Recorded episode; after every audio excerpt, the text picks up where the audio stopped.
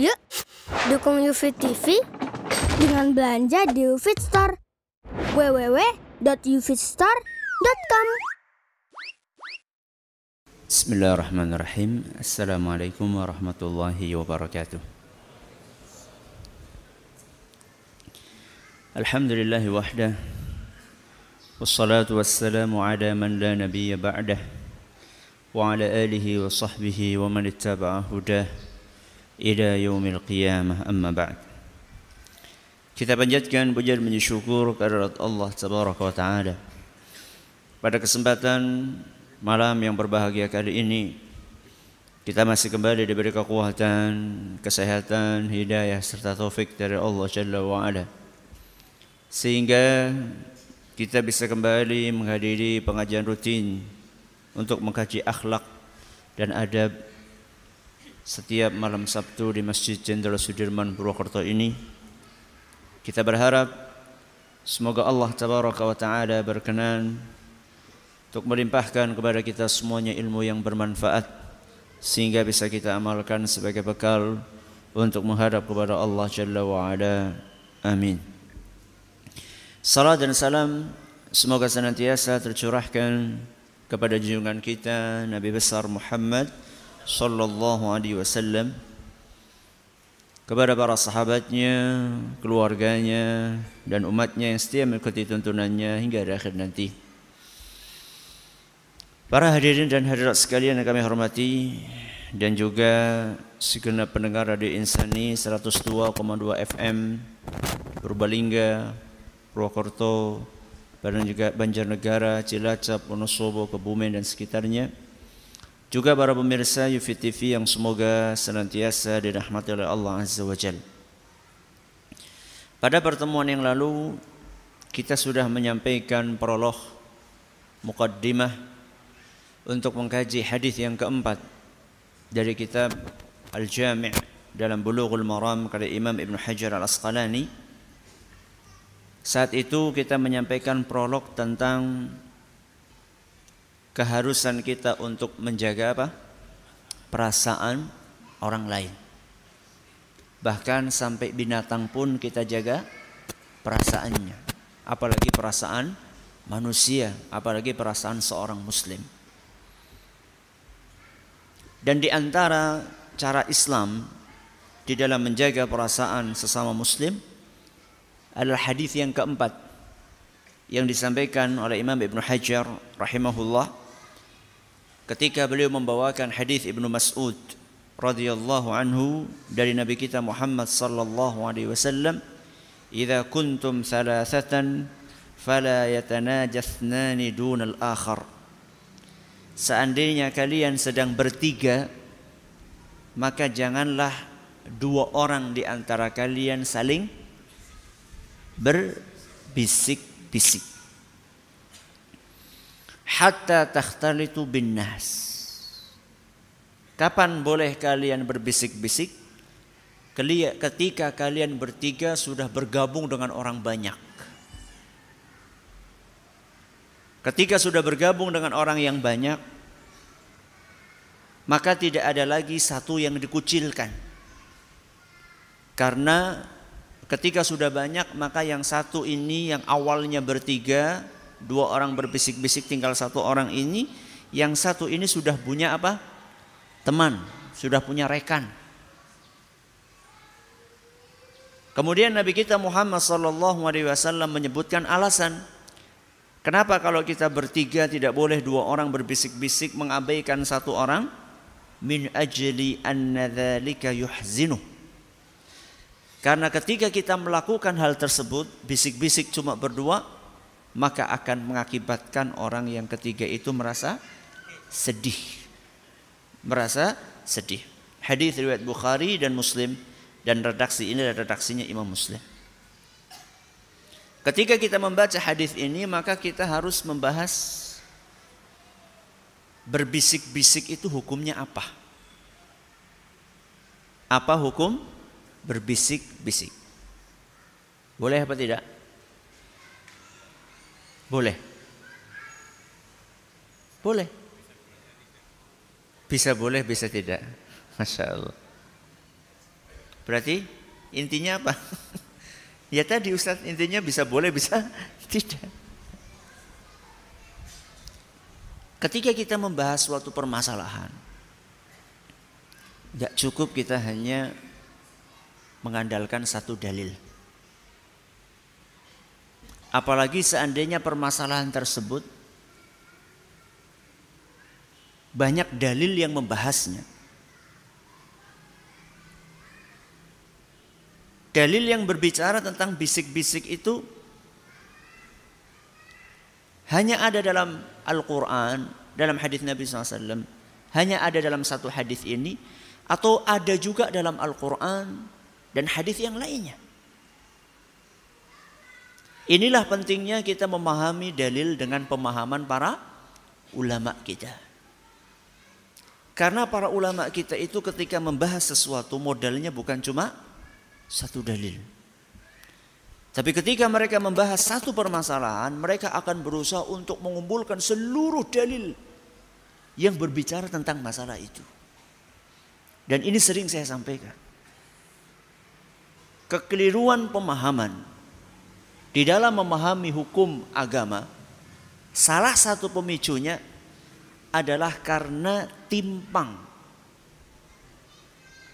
karena dia itu cuma membaca satu dalil dan mengabaikan dalil yang lainnya. Sekilas kalau kita baca hadis ini, sekilas, maka seakan-akan bisik-bisik itu boleh apa tidak? Gak boleh. Itu kalau kita cuma baca satu hadis ini. Masalahnya Dalil yang berbicara tentang bisik-bisik itu nggak cuma satu hadis ini. Ada hadis yang lain bahkan ada ayat Al-Quran berbicara masalah bisik-bisik. Subhanallah. Bisik-bisik aja dibahas di dalam Al-Quran. Dan ini menunjukkan bahwa Al-Quran itu adalah merupakan kitab yang sangat sempurna. Dan nanti kita di tengah insya Allah akan kita sampaikan bahwa Al-Quran itu nggak cuma bahas masalah sholat. nggak cuma bahas masalah puasa. Sampai berbisnis pun dibahas dalam Al-Quran. Bahkan berpolitik pun dibahas dalam Al-Quran. Karena Al-Quran adalah kitab petunjuk. Alif Lamim, Zalikal kitabula raiba fi. Terus apa? Hudalil muttaqin. Hudan artinya apa? Buku petunjuk. Buku petunjuk yang bagus itu buku petunjuk yang lengkap apa yang enggak lengkap? Yang lengkap. Yang sempurna itu buku petunjuk yang bagus. Dan Al-Quran sebaik-baik buku petunjuk. Terus intinya apa Ustaz? Bisik-bisik itu boleh apa enggak? Intinya kadang boleh, kadang tidak tergantung satu konten bisik-bisiknya apa. Tergantung apa? Konten. Apa sih ya konten? Isinya. Jenengan itu lagi bisik-bisik apa? Itu artinya konten. Terus apalagi Ustadz? Tergantung situasi dan kondisi saat Anda berbisik-bisik. Jadi hukum bisik-bisik itu kembali kepada satu apanya? Konten, isinya. Jenengan ini lagi bisik-bisik masalah apa? Yang kedua, apa tadi? Situasi dan kondisinya. Kira-kira hadis yang tadi kita baca bicara masalah konten atau situasi dan kondisi? Situasi dan kondisi. Nah sekarang kontennya bagaimana Ustadz? Dari mana kita kok membeda-bedakan bahwa berbisik-bisik itu tergantung kontennya? Karena di dalam ayat Al-Quran Surat Al-Mujadilah Ayat 9 sampai 10 Ayat berapa? 9 sampai 10 Allah subhanahu wa ta'ala di dalam ayat tersebut Membagi konten bisik-bisik menjadi dua apa? Konten bisik-bisik menjadi berapa? Dua. Allah berfirman, Ya ayyuhalladzina amanu Wahai orang-orang yang beriman. Idza tanajaitum kalau kalian sedang berbisik-bisik fala tatanajau bil ismi wal udwani wa maksiatir rasul. Jangan sekali-kali konten bisik-bisik kalian itu adalah dosa, permusuhan, dan maksiat kepada Rasul. Ini konten jenis yang pertama. Yaitu konten yang buruk. Apa? Konten yang buruk. Disebutkan berapa di situ? Dosa, permusuhan, maksiat kepada Rasul. Konten jenis yang kedua disebutkan dalam kelanjutan ayatnya. Watana jauh bil birri wat taqwa. Kalau kalian mau bisik-bisik, berbisik-bisiklah di dalam kebajikan dan ketakwaan. Berarti ayat ini membagi konten bisik-bisik menjadi berapa? Menjadi dua. Yang pertama, di dalam keburukan, kontennya jelek. Yang kedua, kontennya baik. Kira-kira jenengan sudah bisa meraba hukumnya kapan boleh, kapan tidak? Bisa. Kapan nggak boleh? Kalau kontennya buruk, kapan boleh? Kalau kontennya baik, iya. Kalau kontennya baik, terus bertiga kayak tadi dua orang itu boleh nggak? Loh, katanya boleh. Tergantung situasi dan kondisi. Nah ini lagi bicara situasi dan kondisi. Bisa dipahami? Kita ulangi. Allah di dalam Al-Quran surat apa tadi? Al-Mujadilah. Ayat berapa? 9 sampai 10. Membicarakan, menjelaskan bahwa konten bisik-bisik itu ada berapa? Dua. Yang pertama konten yang jelek, yang buruk. Yang kedua konten yang baik. Konten yang jelek boleh nggak bisik-bisik? Nggak boleh. Konten yang baik boleh nggak bisik-bisik? Boleh. Lihat sikon. Lihat apa? Sikon. Kalau bisik-bisiknya jelek, lihat sikon nggak? Oh, nggak boleh ya sudah, jelek ya jelek. Nggak usah ngelihat apa? Sikon. Oh, namanya jelek ya jelek, sudah nggak boleh. Seperti apa Ustaz contohnya Ustaz? Idza tanajaitum fala tanajau bil fala tatanajau bil ithmi. Bisik-bisik contoh bisik-bisik jelek yang pertama adalah dalam dosa. Bisik-bisik dalam dosa. Kayak apa Ustaz contohnya? Bisik-bisik isi contekan. Coba kira-kira kalau nyontek pas ujian itu bisik-bisik apa keras-kerasan? Hah? Bisik-bisik, kok tahu? Ini saya tolong dimatikan. Pengalaman ya. Kalau lagi ujian, bisik-bisik contekan, itu termasuk bisik-bisik jenis yang pertama yaitu bisik-bisik yang buruk. Sehingga hukumnya apa? Haram. Hukumnya haram. Napa telu. Ya. Kemudian A B C D pakai morse ya ini nggak boleh. Ini termasuk bisik-bisik yang do dosa. Ada lagi Ustaz? Ada.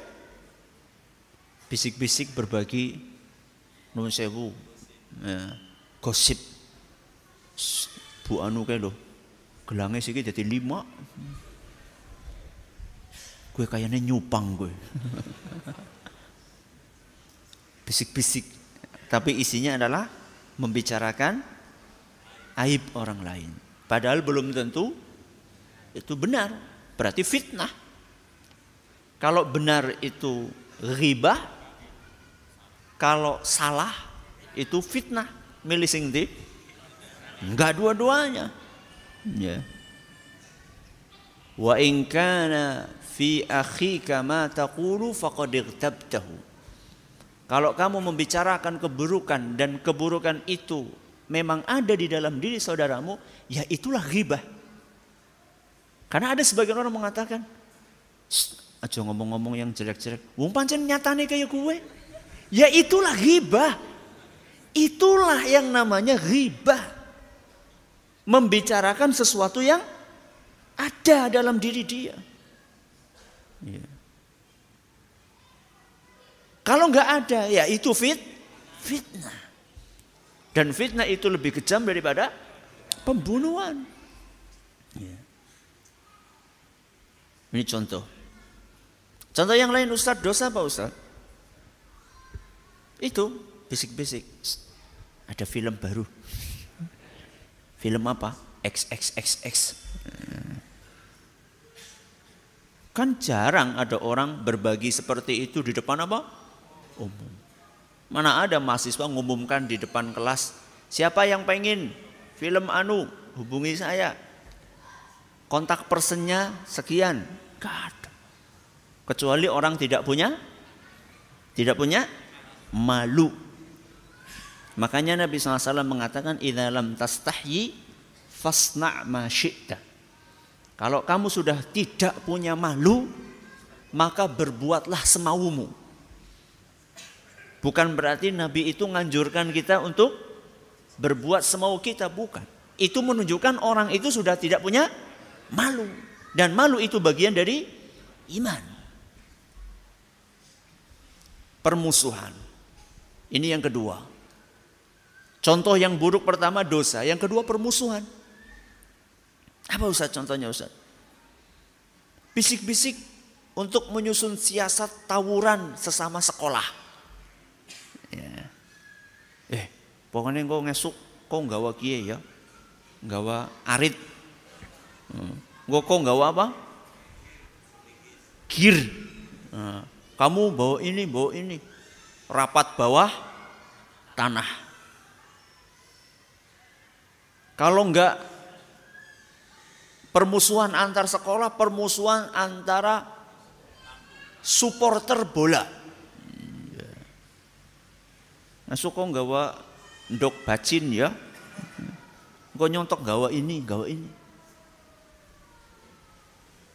Dan anehnya banyak di antara umat Islam melakukan hal tersebut.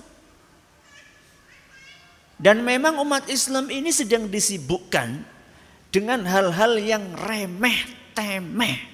Seperti itu. Masa cuma beda sekolah terus apa? Tawuran. Inilah remeh-temeh yang sedang anak-anak muda, remaja kita itu disibukkan itu seperti itu. Cuma hanya gara-gara kesenggol dikit, temannya nggak sengaja langsung apa? Ayo kita bersolidaritas. Ya. Dan kalau sampai ada yang nggak ikut, maka ini adalah pengkhianat. Subhanallah, nggak ikut tawuran dikatakan apa? Pengkhianat. Kalau nggak ikut berjuang membela negara lah mungkin. Ini cuma masalah sekolah saja. Atau cuma masalah klub sepak bola saja. Antara kalau Banyumas apa? Persibas. Kalau Purbalingga Persibangga. Cuma gara-gara main bola antara Purbalingga sama Banyumas. Kemudian jadi permusuhan. Ya Allah. Seorang muslim itu nggak level untuk menyibukkan diri dengan yang seperti itu. Bukannya nggak boleh main bola, boleh. Gak ada yang larang main bola. Tapi kemudian bermusuhan hanya gara-gara membela Persibangga dengan apa tadi? Persibas. Kita itu sama-sama wong panginyongan. Ya. Ngapain kita bermusuhan hanya gara-gara seperti itu? Ya. Ya jenengan mau senang dengan Persibangga monggo. Jenengan mau senangan bersipas monggo, tapi nggak usahlah bermusuhan hanya gara-gara seperti itu. Sampai rapat bawah tanah ya untuk melakukan penyerbuan. Ya. Buat apa yang seperti itu? Ini permusuhan. Termasuk juga bisik-bisik permusuhan adalah bisik-bisik untuk saling menjatuhkan antar calon lurah. Ya calon lurah, calon bupati, calon gubernur, calon presiden. Saling memfitnah. Yang biasa disilakan dalam bahasa politik sekarang dengan apa? Black campaign. Kampanye hitam. Saling menjelek-jelekkan, saling memfitnah. Ya. Yeah aib-aib yang sudah tertutup diapakan? Dibongkar. Ini termasuk hal-hal yang dilarang di dalam agama kita. Ustaz, kalau ada seorang ustaz memberikan arahan kepada umat untuk memilih pemimpin muslim Ustaz, itu termasuk black campaign apa enggak Ustaz? Black campaign. Ustadz, mubalik, ulama ngajari umat. Kalau milih pemimpin itu muslim. Itu black campaign apa tidak? Bukan? Enggak. Sarah enggak? Sarah enggak? Bukan. Itu ulama sedang menjalankan tugasnya menjelaskan kepada umat bahwa Al-Quran itu bukan hanya ngatur masalah sholat, puasa, zakat. Seluruh lini kehidupan kita diatur oleh Al-Quran. Kalau ada seorang ustadz ngajarkan kepada jamaahnya, haram hukumnya makan daging babi. Sarah nggak? Sarang? Enggak. Karena sedang mengajarkan isi Al-Quran. Kalau ada seorang mubalik mengajarkan kepada umatnya haram hukumnya minum minuman keras. Sarah enggak? Enggak.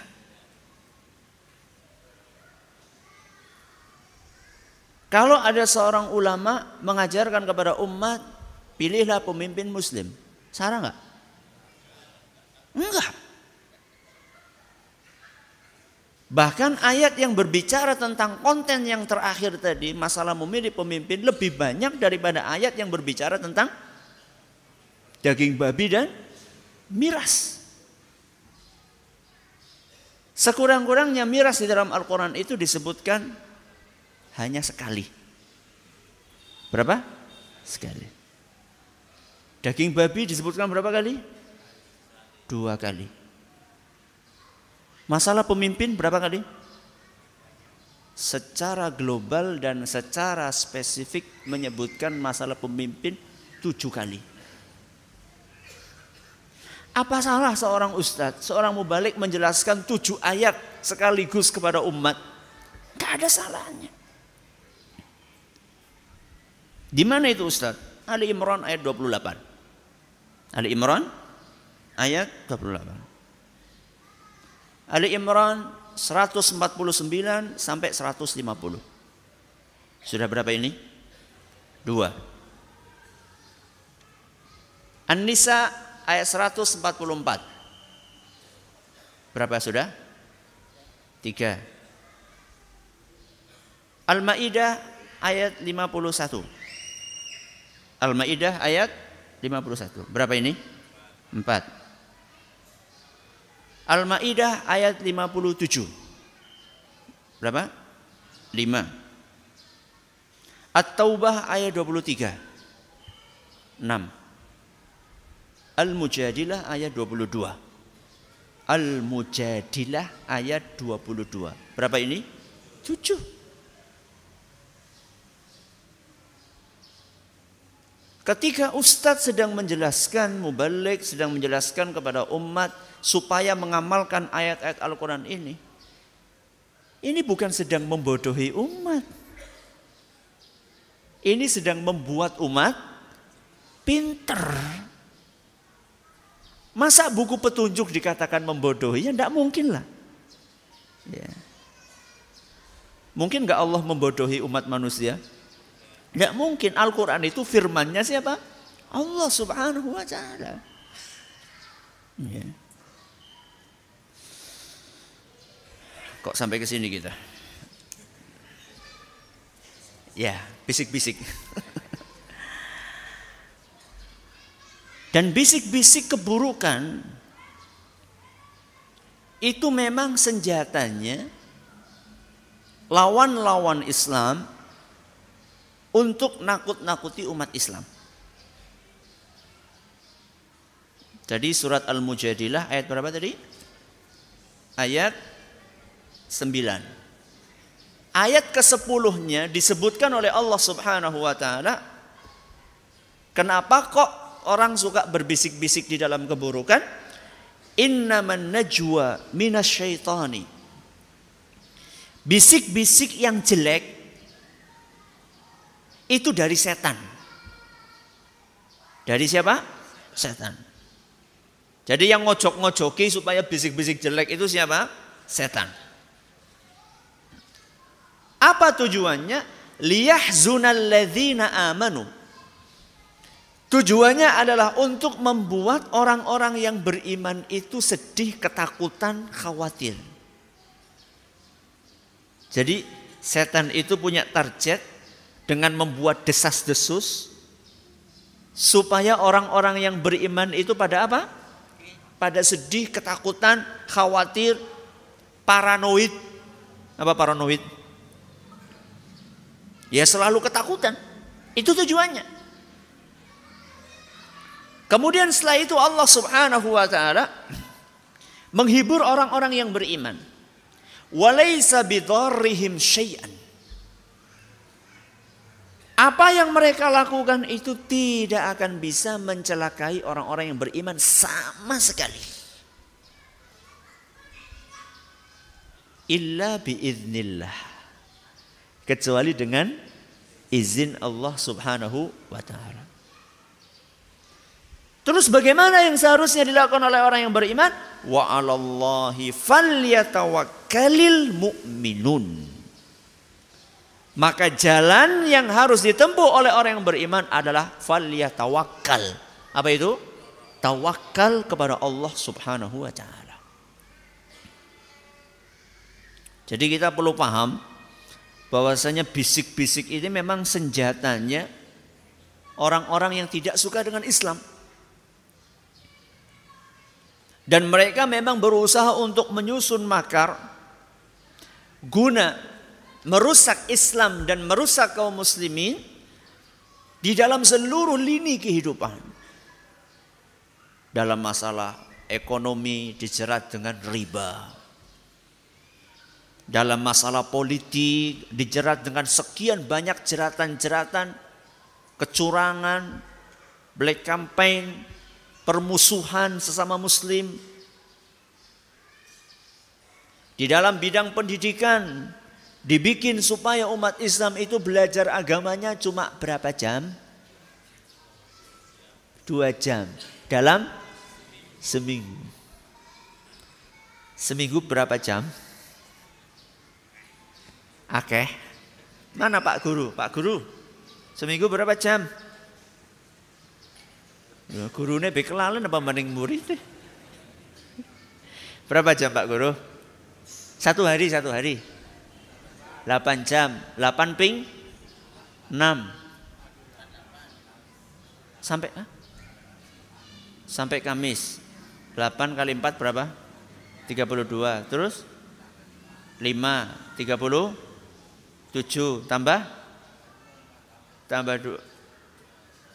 Masya Allah. Cuma dua jam dari sekian puluh jam. Kira-kira jadi apa? Ya mau gue tawuran gue. Pikirannya tawuran. Kalau lulusan pada apa? Warna-warni. Kemudian memacetkan apa? Jalan. Itu loh hasilnya. Dua jam pelajaran dalam satu minggu. Itu hasilnya. Jadi memang sudah disusun sedemikian rupa. Makanya ada buku namanya Protokolat Zionis. Ya. Mereka berusaha untuk berbisik-bisik musyawarah, kok musyawarah ya? musyawarah yang bagus ya. Bagaimana caranya membuat umat Islam ini jauh dari agamanya? Banyak caranya. Dan memanfaatkan segala apa yang bisa dimanfaatkan. Di antaranya 3S. Sex, song, and spot. Apa? Sex, song, and spot. Seks sekarang lebih masif lagi. Anak-anak SD sudah dikasih HP smartphone. Yang internetnya bebas koneksi. Sehingga dia bisa buka apa saja terserah dia. Dan orang tuanya bangga anaknya pegang smartphone aneh bin ajaib.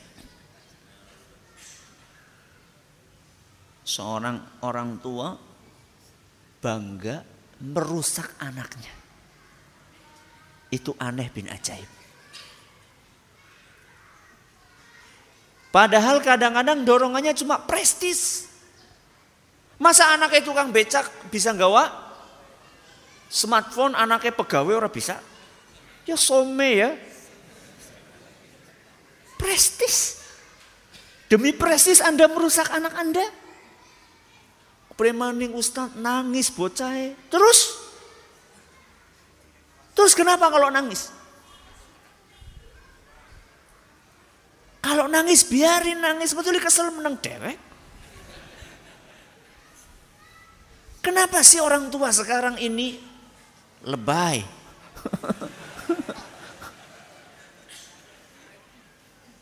Apa kita nggak punya ketegasan apa? Ustaz, jangan KDRT. Gak ada hubungannya sama KDRT. Kita ini orang tua harus punya prinsip. Kita ini harus punya ketegasan. Seks, song. Coba sekarang konten-konten nyanyian. Rata-rata. Masalah cinta. Kalau nggak putus cinta, jatuh cinta. Apa sih isinya nyanyian kalau nggak itu? Bikin remaja-remaji kita itu ya gampang putus cinta. Gara-gara diputus sama pacar kendat. Remeh temeh yang seperti ini. Spot Berarti nggak boleh usah olahraga? Boleh. Siapa yang larang olahraga? Tapi lihat bagaimana turnamen-turnamen sepak bola dunia itu dipaskan di waktu-waktu kita itu sedang beribadah kepada Allah Subhanahu wa taala. Bulan Ramadan. Ketika orang sedang pada iktikaf. Ketika orang sedang pada Taraweh. Ketika orang senang pada tahajud qiyamul lain. Apa yang dilakukan oleh sebagian dari kita? Nobar. Ya. Apa kita nggak sadar? Itu kan kebetulan orang mungkin mas, mas. Jadi orang tuh jangan terlalu lugu. Ya. Ini orang lugu banget, Masya Allah. Lugu banget jelek, paranoid juga jelek. Ya. Ini sama-sama jelek. Yang satunya paranoid, terlalu apa? Ketakutan. Dan itu memang target utamanya setan. Ngajari orang-orang musuh-musuh Islam itu untuk bisik-bisik targetnya untuk membuat umat Islam itu paranoid ketakutan. Terlalu lugu juga jelek. Gak paham bahwa kita ini dijadikan sebagai target utama. Dibidik oleh musuh sana, musuh sini.